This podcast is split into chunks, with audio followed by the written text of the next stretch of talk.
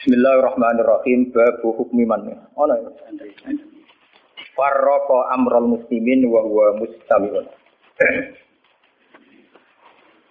Babu hukmi man. Utawi kitab nerangno hukume wong. Farraqa kang misah-misah sapa man, kang napa ya. Mencerai berikan, mencerai berikan, kang misah-misah sapa man amral muslimin. Ing urusane wong Islam kabeh utawa kemaslahatan wong Islam. Wa wa amrul muslimin mustami niku lagi kumpul, lagi sepakat, lagi bersatu. Haddatsani Abu Bakar bin Nafi' Muhammad bin Bashar qala Ibnu Nafi' haddatsana Gundar. Wa qala Ibnu Bashar haddatsana Muhammad bin Ja'far haddatsana Syu'bah an Ziyad bin Ilaqah qala Sami itu arfajah qala sami itu Rasulullah sallallahu alaihi wasallam yaqul Innahu satakunu hanatun wa hanatun Faman arada ayu farriqa amro hadhil jamaah wa iya jami'un fadribuhu bisafka inan mangkanan. Innahu saat temne kelakuan satakunu bakal ono apa hanatun apa prahara atau fitnah prahara kan maca makna. Apa hanatun apa prahara. Hana itu artinya syururun mutabiat mutatabiat satu kejelekan yang bertuli-tuli bertubi-tubi wahana dan prahara. Faman mongko te wong Aro dayu ngersakno sapa man, ngarepno sapa man, ayu fariko yen to misa-misa sapa man, amro hadil umat ing perkarane utawa urusane ikilah umat. Wa ya hale utawi hadil umat ku jami'un iku lagi sepakat, lagi kumpul. Fadribu bisa, mongko mukulo sira kabeh, ku ing man kelawan pedang, kelawan apa kekerasan tapi kelawan pedang. Kainan makana, kainan iku anane sapa wae, kainan iku sapa wae man tegese sapa wae kana tinemu sapa man soe kainan mangkana ku ya siapa saja niki kula waca niku nggih napa kula sekali buka kima ya Bismillahirrahmanirrahim. Ini kalau terangkan. Terus ini terus ngaji ini sing teng Bukhari. ngaji ini untuk konteks ini bersifat tertutup. Jadi yang tidak ikut ngaji, buatan usah kalaupun dengarkan rekamannya harus dipandu karena ini sensitif. Ini sensitif. Hadis fitnah itu dimulai dari tragedi-tragedi yang akan dialami umat Islam. Terus di akhir hayatnya Nabi itu sering ngendikan bahwa urusan kalian yang akan datang itu yurodu aliyah. Semuanya pernah ditampilkan kepada saya. Termasuk tragedi-tragedi kemanusiaan yang akan dialami umat ini itu di akhir-akhir hayat Nabi sering ngendikan bahwa saya sebagai Nabi, saya sebagai Nabi, sebagai Rasul, yuradu alaiya amrukum.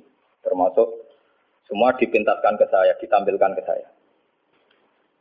Jadi sehingga Nabi melihat umat akan mengalami apa itu ya kayak melihat video, melihat TV. Termasuk tragedi KBBT Said Hussein. Nah, Ketika itu sudah menjadi keputusan Tuhan, keputusan Allah, Nabi itu hanya bisa memandu secara syariat. Tapi Nabi tidak bisa merubah itu sebagai takdir. Ya kalau muka ini. Nabi sebagai Nabi, karena itu sudah diketahui sebagai takdir Allah itu, ya hanya melihat itu sebagai takdir. Tapi tidak bisa merubah takdir itu, hanya memandu secara apa? Syariat. Nah, panduan secara syariat itu dimulai dari misalnya Tatak tariku umati salasan wasapina firqa. Bahwa umatku nanti akan menjadi 73 kelompok. Semuanya sesat di neraka, kecuali satu. Ya, Nabi hanya punya panduan, satu itu siapa ya Rasulullah? Kol ma'ana alihil yawma wasabi. Orang-orang yang berpegangan sunnah saya dan sunnah para sahabat. Nah, mohon itu banyak hadis-hadis di akhir hayatnya Nabi itu sering pesan begitu. Nah, coba tengah sini ini jenengan kalkulasi malih. Ini kan tentang Bukhari diterangkan. Ketika banyak fitnah, itu ketika Nabi ini kan dipandu talzam jamaatal muslimin. Kita harus ikut mayoritas. Ini rumah tenan. Apa pun kecewa sampeyan terhadap komunitas tertentu atau partai tertentu atau ormas tertentu, kita harus ikut mayoritas. Mengenai kalau ngaji tempat putih saya bilang, saya sebagai orang alim, kemungkinan saya itu kalau tidak NU ya Muhammadiyah. Selagi NU Muhammadiyah itu mayoritas, ya saya kalau tidak NU ya apa?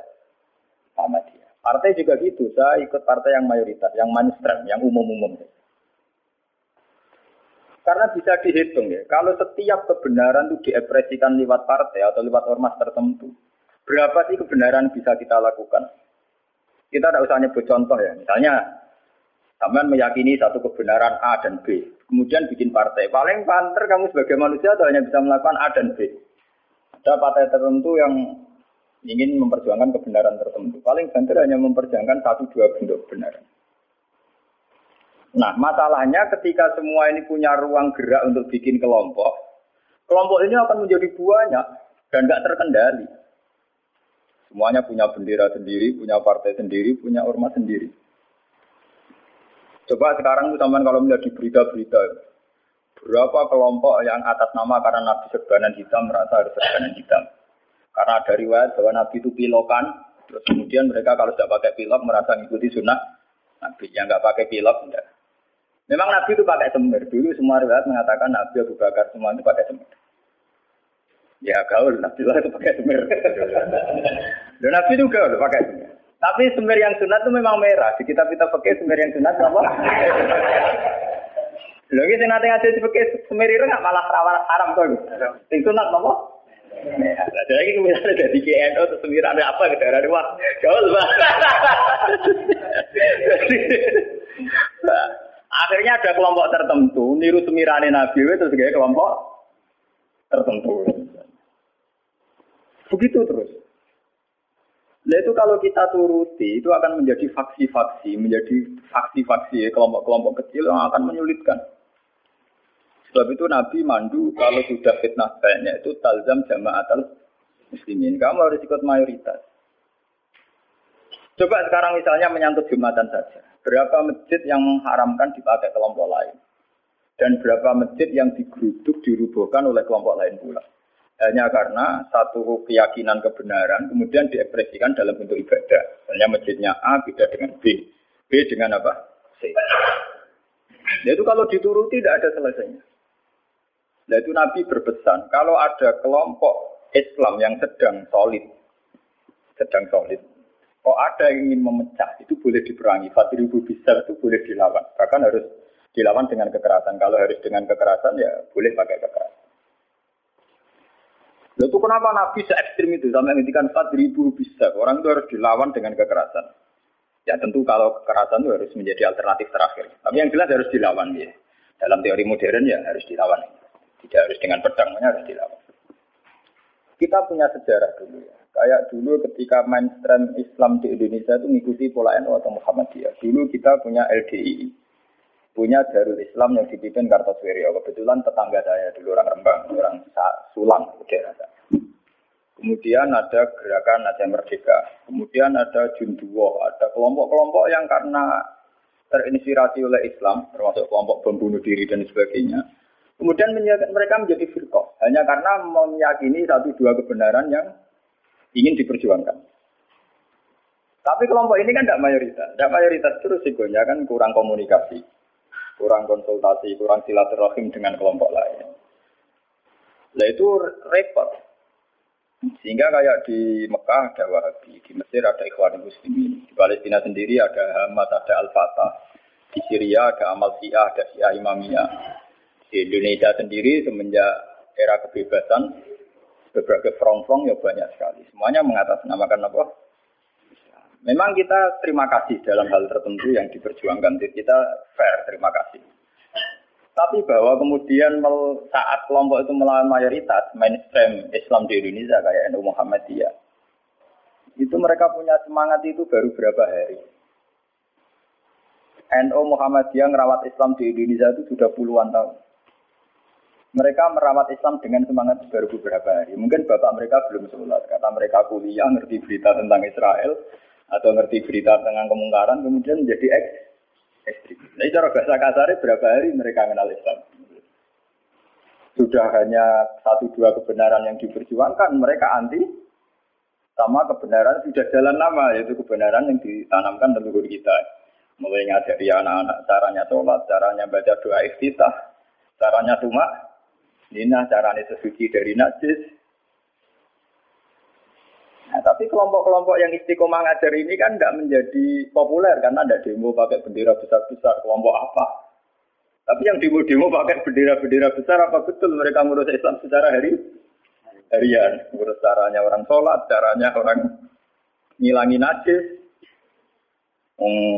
Kiai NU ku keselera karuan, rano najis mulai mukhafafah mughallaga mutawat. Kita angkono do ribet kayak gendera demo.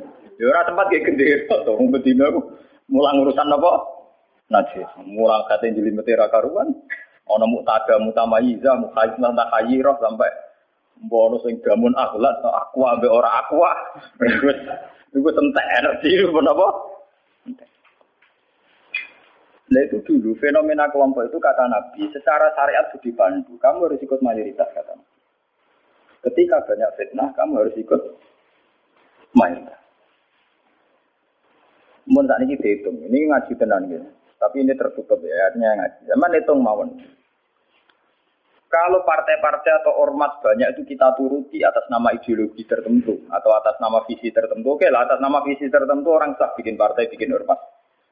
Tapi mereka secara realistis karena minoritas itu apa sih yang bisa diperbuat dari kelompok minoritas? Sudah gitu secara teori modern kalau dia ada jabat namanya oposisi. Sudah oposisi gaji duit ile. Paham ya? Oposisi gaji duit napa? Ile ngurusi vaksinnya dewe kebingungan, urung ngadepi sebuah negara. Itu mendingan umat Islam itu ikut mayoritas, yaitu bagian dari negara. Sehingga peralatan negara dengan sendirinya juga peralatan Islam. Taman saya hitung ya. Kalau nanti ngaji bolak balik kalau hitung, ini rumah nontonan hitung, di penggalik. Kalau umat Islam itu ikut umumnya orang, ada yang jadi tentara, yang jadi polisi, yang jadi pedagang, ada yang jadi pengusaha, ada yang jadi miskin, rasa tidak ada jadi Kalau itu tidak usah proses penjadian, sudah jadi sendiri.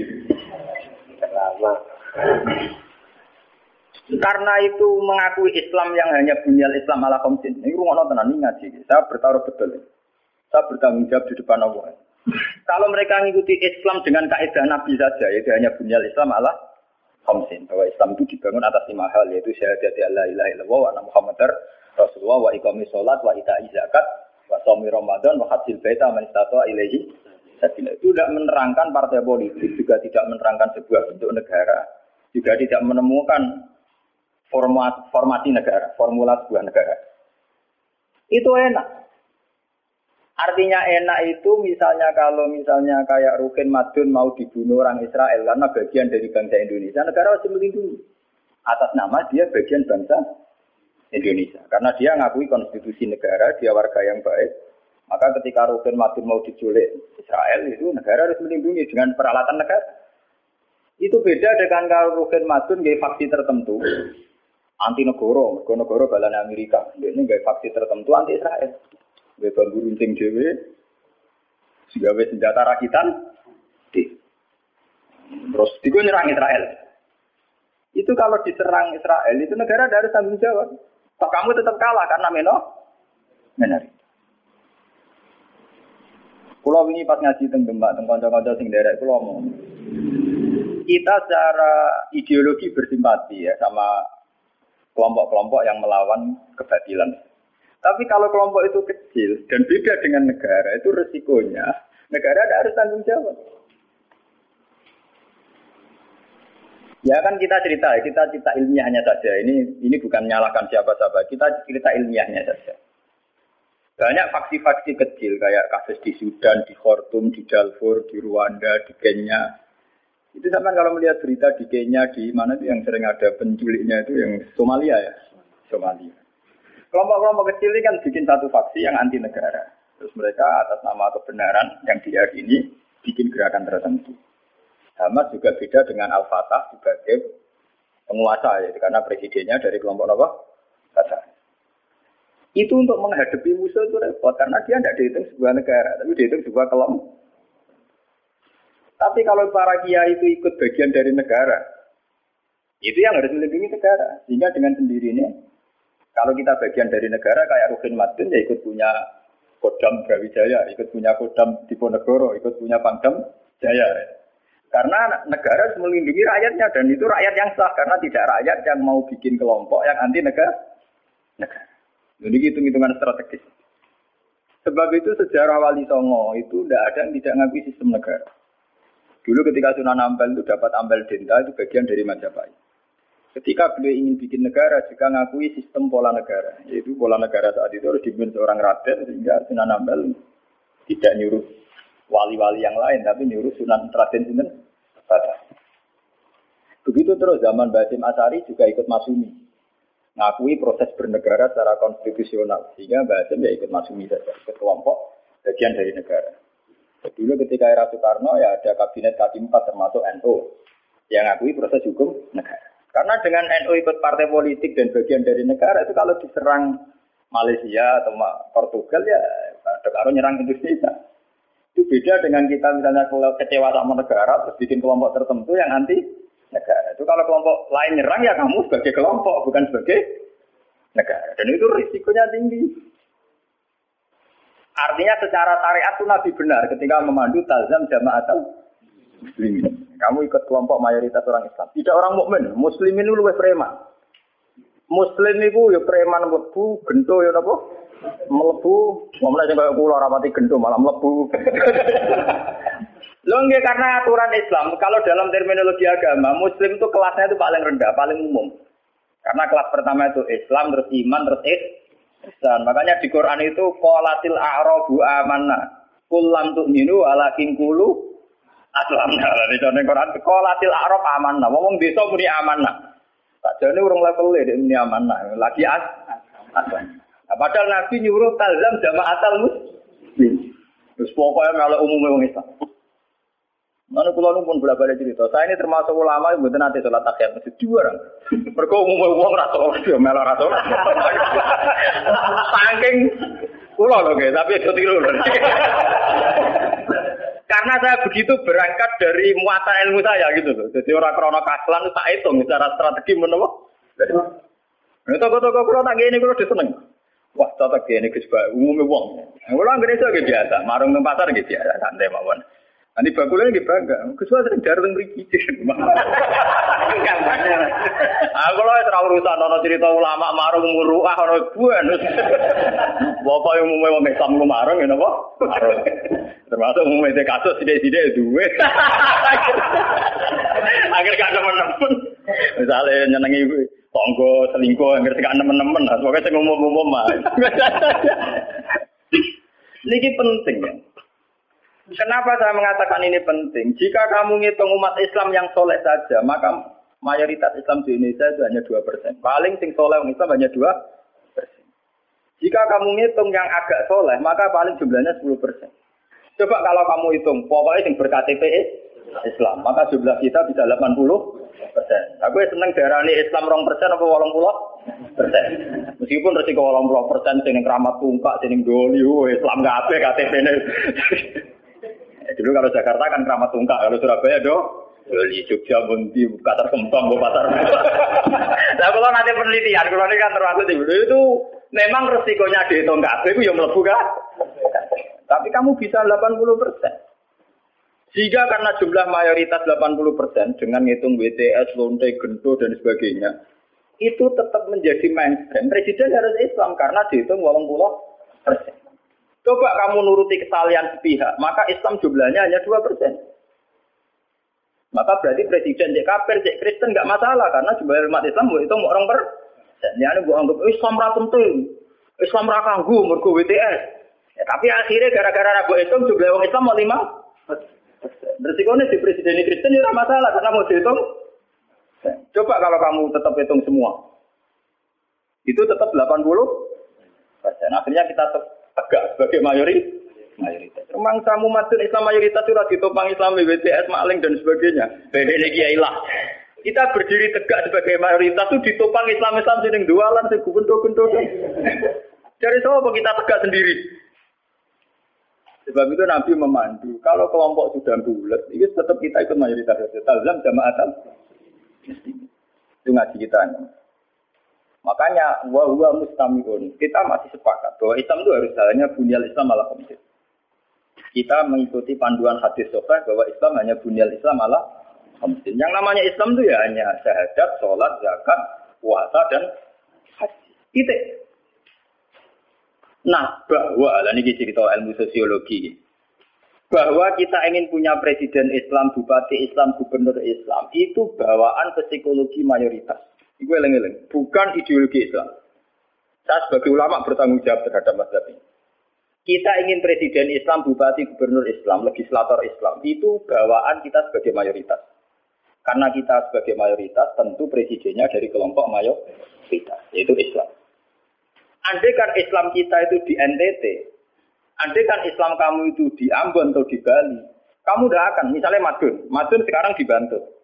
Tersinggung ketika bupatinya ada Islam. Coba kalau kamu ditegur jadi orang NTT, Paling bupati ini Kristen yang penting nggak berbohong masjid. Misalnya Mustafa begini hidup di Amerika, dia paling pikirannya kan dia tidak mensyaratkan presiden Islam, ya nyarat gubernur Islam. Yang penting nggak ngusir wong Islam. Tapi saat dia dia bantu karena mayoritas dia mensyaratkan bupatinya. Itu bukti bahwa keinginan kita punya bupati gubernur Islam itu bawaan mayoritas, bawaan psikologi mayor mayoritas, bukan bawaan ideologi Islam. Kalau Islam ya hanya bunyal Islam Allah Khomsin. Bangunan Islam ya hanya lima itu. Bangunan iman ya hanya enam itu. Paham ya? Nah, sama nggak usah teruskan. Kalau gitu partai politik Islam penting dan itu sensitif. Nah, tak kamu sensitif. Aku boleh-boleh ngaji ini sensitif. Senangannya kok takut sing sensitif. Takut sing umum umum mau. Misalnya takut sing umum. Lah penak piye gitu Islam? Ya dia dua orang sidik-sidik. Nah, itu di sepuro pengiran. Wong di duit orang susah tuh kan. Tapi mungkin di semua pangeran. Tapi ini ngaji, ini penting ngaji. Jadi ngaji yang kemarin kan jelas ya, ketika banyak fitnah, banyak tragedi, pesan Nabi Nabi Talzam jamaatan. Itu dalam sebuah hadis ada yang lebih ekstrim lagi. Nabi ngendikan waman sadda sadda finnar. Siapa yang ingin bikin kelompok sendiri merasa benar sendiri, maka waman sadda sadda finnar dia akan masuk neraka. Itu artinya pentingnya sebuah mayoritas. Karena mayoritas ini penting, kita akan ikut sesuai umumnya orang. Karena warahmati wasiat kullasya. Kalau kita ngaji secara tasawuf, ya warahmati wasiat kullasya. Kulo sering ngaji tentang santi-santi. Kau ada ngaji, kulo nganti nangis. Kulo ceritani. Kulo niku ulama. Kulo sering ngebak mobil pribadi, gitu, sering ngebis, gitu. Ketemu preman, gitu, sering kulo sering ngomong dewi. Tak ceritani. Kita ini sebagai mukmin kan meyakini warahmati wasiat Rahmatnya Allah itu ada di mana-mana dan lewat siapa saja. Kalau kita misalnya jadi kiai, wah sementing ngurusi santri, sekali mau dewean kecelakaan. Wong sini dalan-dalan rata-rata wong. Sing sering memberi pertolongan dini nak nong kecelakaan ning dalan-dalan ya wong ning dalan-dalan. Kurang arah Pak Kiai. Ya orang arah wong pati soleh tenanan. Tapi ternyata Allah membuat orang di jalan-jalan hikmahnya banyak. Mereka adalah orang-orang yang sering melakukan pertolongan dini saat ada kecelakaan. Mereka adalah orang-orang gara-gara di jalan-jalan orang kesasar takut alamat ditakoi. Kue tahu di ganjaran zona alamat orang kesasar. Kok kita orang tahu nih jalan? Tapi ternyata rahmati Allah dilipat nawang di jalan-jalan. Kita lu ngoning di raro alamatnya takut orang yang di jalan. Kita harus iman karo rahmati wasiat pula rahmatnya Allah di mana? Nanti kalau ulama lagi biasa tentang terminal, ketemu macam-macam gitu biasa. Cara pulau gitu biasa, tak mau coba rahmati wajah apa? Pulau pulau biasa rahmatnya. Ya, artinya ya kita harus iman.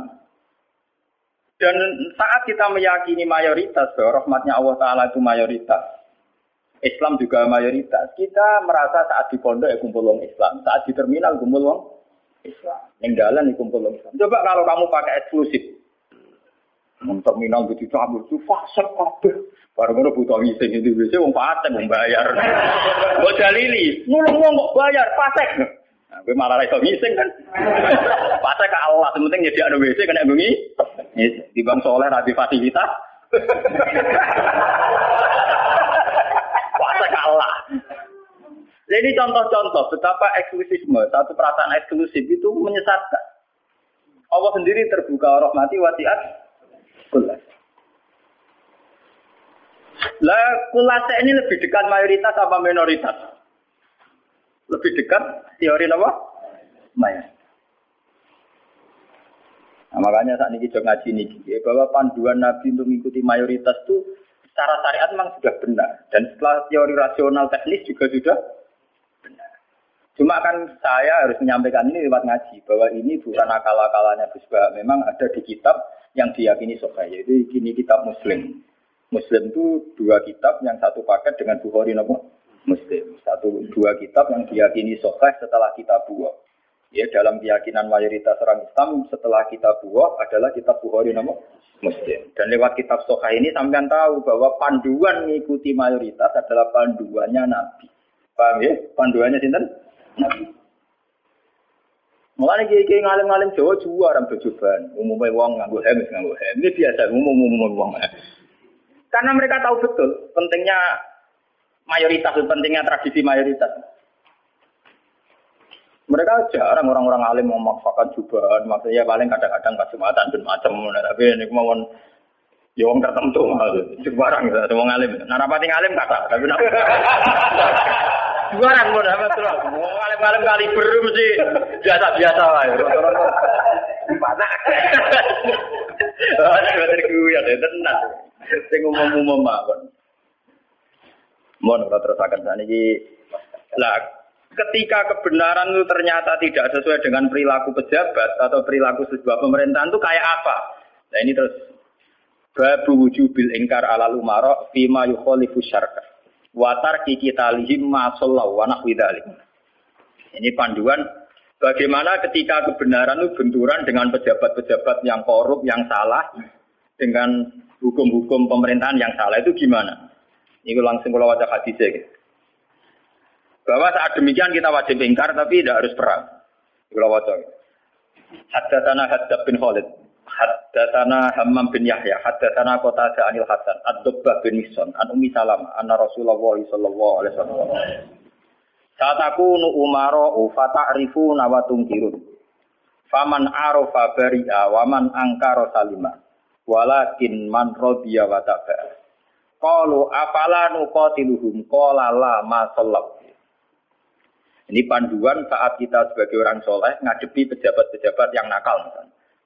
Saat aku nu bakal ono sapa umaro, pira-pira pemimpin, pira-pira amir, pira-pira pemimpin. Pemimpin ini bisa pejabat, bisa pemimpin kultural, pemimpin ormas, wae pemimpin umaro jamu amir. Fatarifuna mongko kenal sira kabeh tapi watung kiru nalan ingkar sira kabeh. Kowe iso kenal tapi ya ingkar karena ya mungkin perilakunya sing enggak bener. Faman arofa bari. Faman mongko te sapane wong arofa gelem kenal sapa man bari ya mongko bebas sapa man. Mas kenal yo Terus iso milah-milah mana yang baik, mana yang buruk. Waman disapani wong angkaro, iku engkar sopoman, salima mongko selamat sopoman. Berak kenal bupati atau gubernur atau pejabat sing korup sing nakal. Iku sing engkar selamat. Lah sing selamat sapa? Melone mati korupsi ini iku. Walakin man rodiya wata Walakin man rodiya, tetapi ini sing selamat yo rido cocok buat apa ya anut wah cocok pintan. Mergo untuk bagi bagian. Saya rumah tuh biasa wae. biasa wae perkara ngene Walakir marrodian apa? Fataka. Nah ini anti ke Nabi. Beliau yaitu tadi ikut mayoritas. Nabi ditanya, kalau ketika kita melihat pejabat yang mungkar, yang enggak benar, apalah nukotiluhum? Ono to ora merangi kita hum ing Umar. Napa boten diperangi nawon ya Rasulullah? Kudeta mawon. Kala dawuh sapa Nabi, la ojo. Laut. Masalah selagi mereka jadi so, sholat. Ini menunjukkan gitu bahwa ini loh, ini hadis sokel bahwa ajaran Nabi untuk melihat kemungkaran itu tidak ada yang ajarannya itu disuruh revolusi pakai kudeta tidak. Apalah nukotiluhum jatuh Nabi Nabi? Lah jangan. Apa tidak kita perangi ya Rasulullah? Jawab Nabi Nabi? Jangan. Tapi antigen Nabi itu hanya punya syarat satu, lama sholat, selagi pejabat-pejabat itu masih sholat. Ini ngaji kelas tinggi, amun salah paham. Kenapa Nabi hanya minta syarat satu sholat? Bagi seorang Nabi, selagi dunia ini masih ada orang sujud kepada Allah, masih menjaga konstitusi agama yang berupa sholat, yang disembah mati Allah, itu masih normal. Mungkin pejabat itu punya kesalahan, dia korupsi, dia menggencet rakyat, dia apa. Tapi selagi dia sholat, kata Nabi itu tidak boleh revolusi. Nah itu kan menjadi misteri. Apa kira-kira alasannya Nabi kok hanya bersyarat lama sholat selagi masih sholat? Kemungkinannya dua. Kemungkinan secara teori ulama. Secara teori ulama, kalau ulang lagi, ini sudah di luar teori sosiologi, teori demokrasi masalahnya. Ini harus pakai teori ulama. Kalau teori demokrasi kan kalau mayoritas protes dan sah secara pemilu ya sudah dia jabat. Yang minoritas menjadi opo oposisi. Kalau dalam teori demokrasi kan gitu. Cuma kalau banyak teori demokrasi kan kalau satu Indonesia maling semua terus partai maling mayoritas ya yang jabat harus maling. Makanya kalau ingin BTS itu supaya legal, saya Indonesia jadi BTS bikin partai lonte itu kalau menang ya jabat. Karena yang dipakai demokrasi adalah suara ter terbanyak. Loh iya terus resikonya demokrasi kan suara terbanyak harus dilegalkan mimpin kan? Kalau terbanyak gendut semua ya harus. Makanya preman kemarin kalah sama jenderal kan dia kurang solid ya harusnya orang jadi preman dulu semua. Bikin partai preman kalau mayoritas ya harus ya jabat. Nah ini saya bicara tentang teori ulama. Kenapa Nabi mensyaratkan jangan kamu revolusi, jangan kamu kudeta, selagi mereka masih sholat. Bagi seorang nabi, bagi seorang ulama, bagi seorang wali, selagi makhluk yang di dunia ini masih bertautan dengan langit, bertautan dengan Allah, berhubungan dengan Tuhan, itu masih dianggap normal. Masih dianggap normal? Normal. Bukan benar loh ya, normal. Karena ya wa makhlatul jinna wal insa illa liya. Makanya caranya harus sholat. Karena masih normal. Artinya seorang nabi itu tidak jagal-jagal amat ketika seorang yang nakal itu masih sholat. Seorang yang zina masih sholat. Karena masih sholat itu artinya masih, masih ngaku eksistensi Tuhan. Artinya dia masih ngaku eksistensi apa? Tuhan. Karena sudah fase tidak sholat itu sudah tidak ngaku eksistensi Tuhan. Dia bisa kecelok komunis atau ateis atau apa saja. Lebih parah lagi. Itu kenapa sirinya, kenapa dosa sirik begitu tidak diampuni, dianggap dosa terbesar. Karena memungkiri eksistensi apa? Tuhan. Selagi orang masih sholat, itu ngaku eksistensi Tuhan. Ya, zaman saya pikir ya. Nah, tapi korupsi kan menyengsarakan rakyat. Korupsi itu menyengsarakan rakyat dalam konteks rakyat yang nggak punya ketahanan. Karena misalnya APBD dikorupsi bupati sehingga tidak ada pembangunan Bantul atau Sleman atau negara mana saja. Paling banter sarana umum yang terbengkalai. Tapi masyarakat yang punya ketahanan hidup secara baik, dia punya pertanian yang baik, punya perdagangan yang baik, itu pejabat korupsi hanya dia dosa saja dengan Tuhan, karena rakyatnya punya ketahanan sendiri.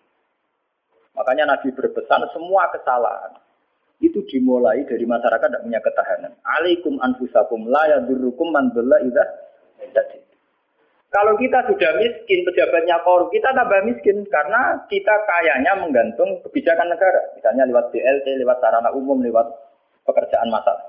Tapi kalau kita sudah kaya, pejabat korupsi itu hanya salahnya dia dengan negara. Tidak punya akibat ke kita karena kita sudah ku. Jadi ya, pejabat korupsi salah, sama dengan salah. Tapi jangan katakan bahwa korupsi sumber segala bencana enggak. Sumber segala bencana adalah saat individu cara hidup tidak sehat, cara berekonomi tidak sehat. Ingat itu, dalam aturan Islam kullukum ro'in, bahwa kalian pemimpin pada diri sendiri. Saat diri sendiri kita tidak kuat, dengan kesalahan orang lain kita rentan. Bahkan saat dimiskin, tanpa dimiskin kami, kita tidak miskin.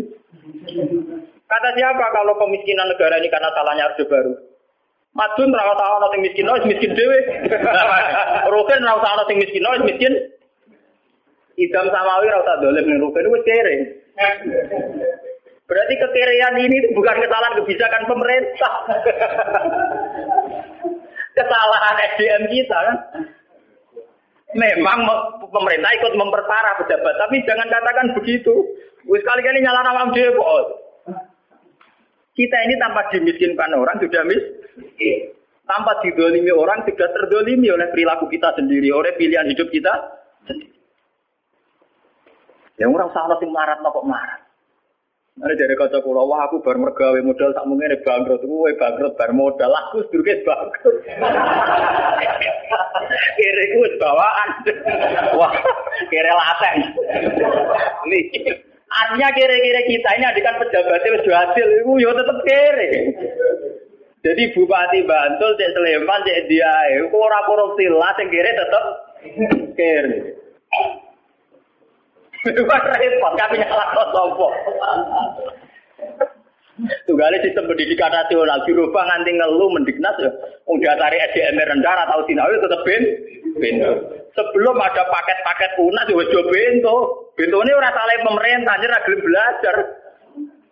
Apa susah aja sih rasa sekolah belajar di foto-foto buku tak apa. Jadi kita ini kan bodoh sedurunge dibodoh, no melarat sedurunge melarat. Makanya Nabi itu tidak begitu itu, tidak begitu fanatik dengan aturan-aturan sosial. Nabi sebagai Nabi hanya punya pesan lama sholat, selagi masih sholat. Selagi di alam raya ini masih ada orang yang mentautkan, yang mengkaitkan hubungan hidup di dunia ini dengan Allah, dengan Tuhan itu masih normal. Oleh oleh Nabi dianggap masih normal.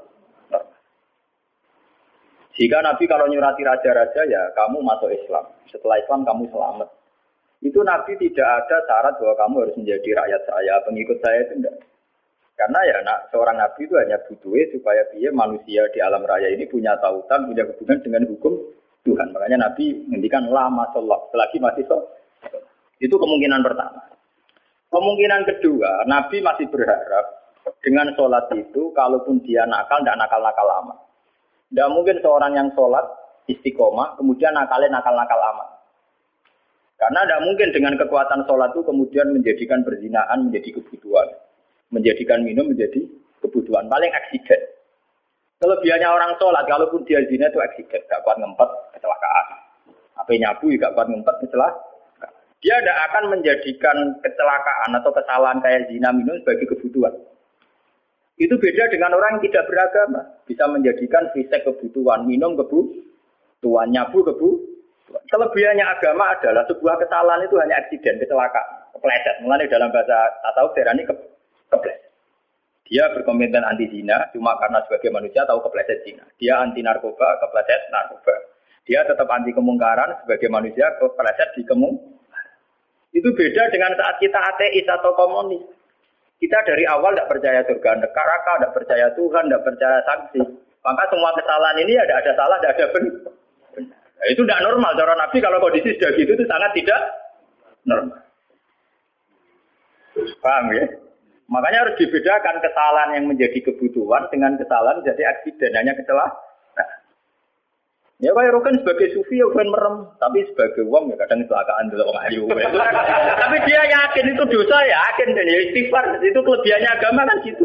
Orang ya di ruang salah tapi balik meneh, salah balik meneh. Makanya bahasanya orang agama itu kan munib, orang yang mudah kembali ya karena kesasar barang mulai meneh. Jadinya munib, rojak. Hal nah, agama itu ya syaratnya kan gampang untuk munib, ya mudah kembali. Bar kesasar tidak balik meneh, kesasar meneh balik meneh. Lah sing repot nak ucul tenan ya.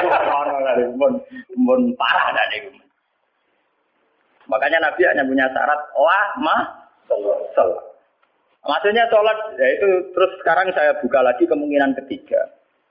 Sholat di situ itu bisa bahasa secara personernya menyebut satu bentuk, ya bentuk sholat. Ada mungkin artinya itu institusi ibadah. Nama institusi apa? Ibadah. Selagi mereka masih membolehkan orang sholat atau selagi institusi agama itu masih boleh jalan. Karena kita hidup di negara macam-macam. Kalau di Indonesia, presiden tidak sholat itu jelek. Coba kalau sampean warga Singapura atau sampean ditegur menjadi warga Thailand. Tentu kita sebagai muslim di Patani di Thailand hanya bersyarat yang penting pemerintahan tidak memberangus masjid. Yang penting pemerintahan tidak mengganggu aktivitas masjid. Makanya masalah saja artinya selagi tidak menghalangi institusi agama yang bernama sholat. Bisa saja pejabatnya itu tidak sholat. Kayak kita misalnya ditegur dari warga Thailand atau kita warga Singapura. Mungkin PMPM-nya tidak sholat, pejabatnya tidak sholat. Tapi masalah bagi kita saat tidak sholat melarang orang. Dan tidak menjadi masalah kita saat mereka ada sholat, tapi tidak melarang institusi sholat. Paham ya? Artinya selagi masih tidak menghalang-halangi institusi agama yang bernama sholat, itu kita tidak usah revolusi. Kecuali kalau sudah menghalang-halangi sholat. Makanya di Quran diterangkan masalah perang itu harus kita lakukan ketika ada lagu di suami wa biya'u wa sholawatu wa masajid karu biasmuwahi kasih. Itu hebatnya Quran. Jadi dari awal Quran itu ingin sekali gak ada perang. Kecuali kalau simbol-simbol agama dihalang-halangi, dihanguskan. Makanya di Quran nonton ayat walau la wa hinna sabadhum bibadil lahu dimat suami'u wa biya'u wa sholawatu wa mata jika yuskaru fi hasmu wa katsira wa la yansuruna Oke ada perang. Kalau simbol-simbol agama, institusi agama sudah dilanggar. Yaitu misalnya masjid tidak boleh berdiri. Orang tidak boleh so. Nah kita sebagai ulama, sebagai seorang muslim, perhitungan kita sederhana. Selagi bangsa Indonesia atau pejabat Indonesia tidak menghalang-halangi institusi yang bernama sholat, ibadah, kita harus ngaku itu pemerintahan yang sah. Karena kita sebagai orang yang beragama, hitung-hitungan kita sholat saja. Orang untuk duit tau orang pokoknya kalau itu hitung-hitungan ya aku nak umat ulama itu ya umat ulama yang ini gitu, nak umat gendone ya ngitung duit ya karena umat umat. Mari dosanya kan mau accident, cuma kecelakaan. orang laten, orang dosa apa? Kan rum komunis. Kan kita ada komo komunis orang. Makanya lama sholat itu bisa saja artinya yang penting institusi sholat itu tidak ter Makanya banyak dulu ulama-ulama dulu yang hidup di Tashkent, di Azerbaijan. Dulu Imam Bukhari itu orang mana? Sama kira orang Bukhari itu orang Mekah atau Medina? Tidak, dia orang Azerbaijan. Sekarang ikut Tashkent. Makanya kalau kitab-kitab dulu namanya As-Samarkandi. Samarkandi itu Tashkent. Sekarang kalau tidak ikut Ukraina atau Azerbaijan, makanya kawasan sana di Bukhara. Itu dulu ya biasa saja mereka punya raja yang tidak Islam atau apa. Biasanya taruhannya raja itu baik, tidak menghalangi orang soleh. Makanya dulu Nabi ketika di Mekah ya biasa hijrah ke Habasah ke Ethiopia. Saat itu rajanya tidak Islam. Nabi mengira diperlakukan secara baik. Artinya saat Nabi beragama tidak dilah. Ternyata di Ethiopia, di Habasah saat Nabi beragama di Artinya ukurannya itu tidak harus Islam, tapi yang penting saat kita beragama tidak dihalang-halangi. Paham ya? Dalam tarikh kita kan begitu tuh. Makanya Nabi perhitungannya satu. Dalam kekecewaan kita terhadap pejabat, terhadap pemerintah, yang penting jangan ada kudeta. Jangan ada revolusi yang berdarah-darah. Lama selalu. Selagi masih ada sholat. Makanya kemungkinannya itu kalau dalam konteks Indonesia pejabatnya sholat. Kalau dalam konteks non-Islam, yang penting pemerintahnya tidak menghalang-halangi orang sholat. Misalnya kayak di Amerika, di Eropa itu kan masih banyak yang baik. Itu masjid tetap boleh berdiri, aktivitas Islam boleh. Itu masih normal ya. Dalam pandangan Nabi begitu itu masih apa? Nah, lewat ngaji ini biar jenengan tahu betul bahwa sebetulnya kita sudah punya panduan politik. Ya panduan politik, panduan sosial itu kita sudah punya dari Ya, masalahnya roh tak orang tetap jadi roh kita tak orang lalu tak ulang mulanya tak ulang.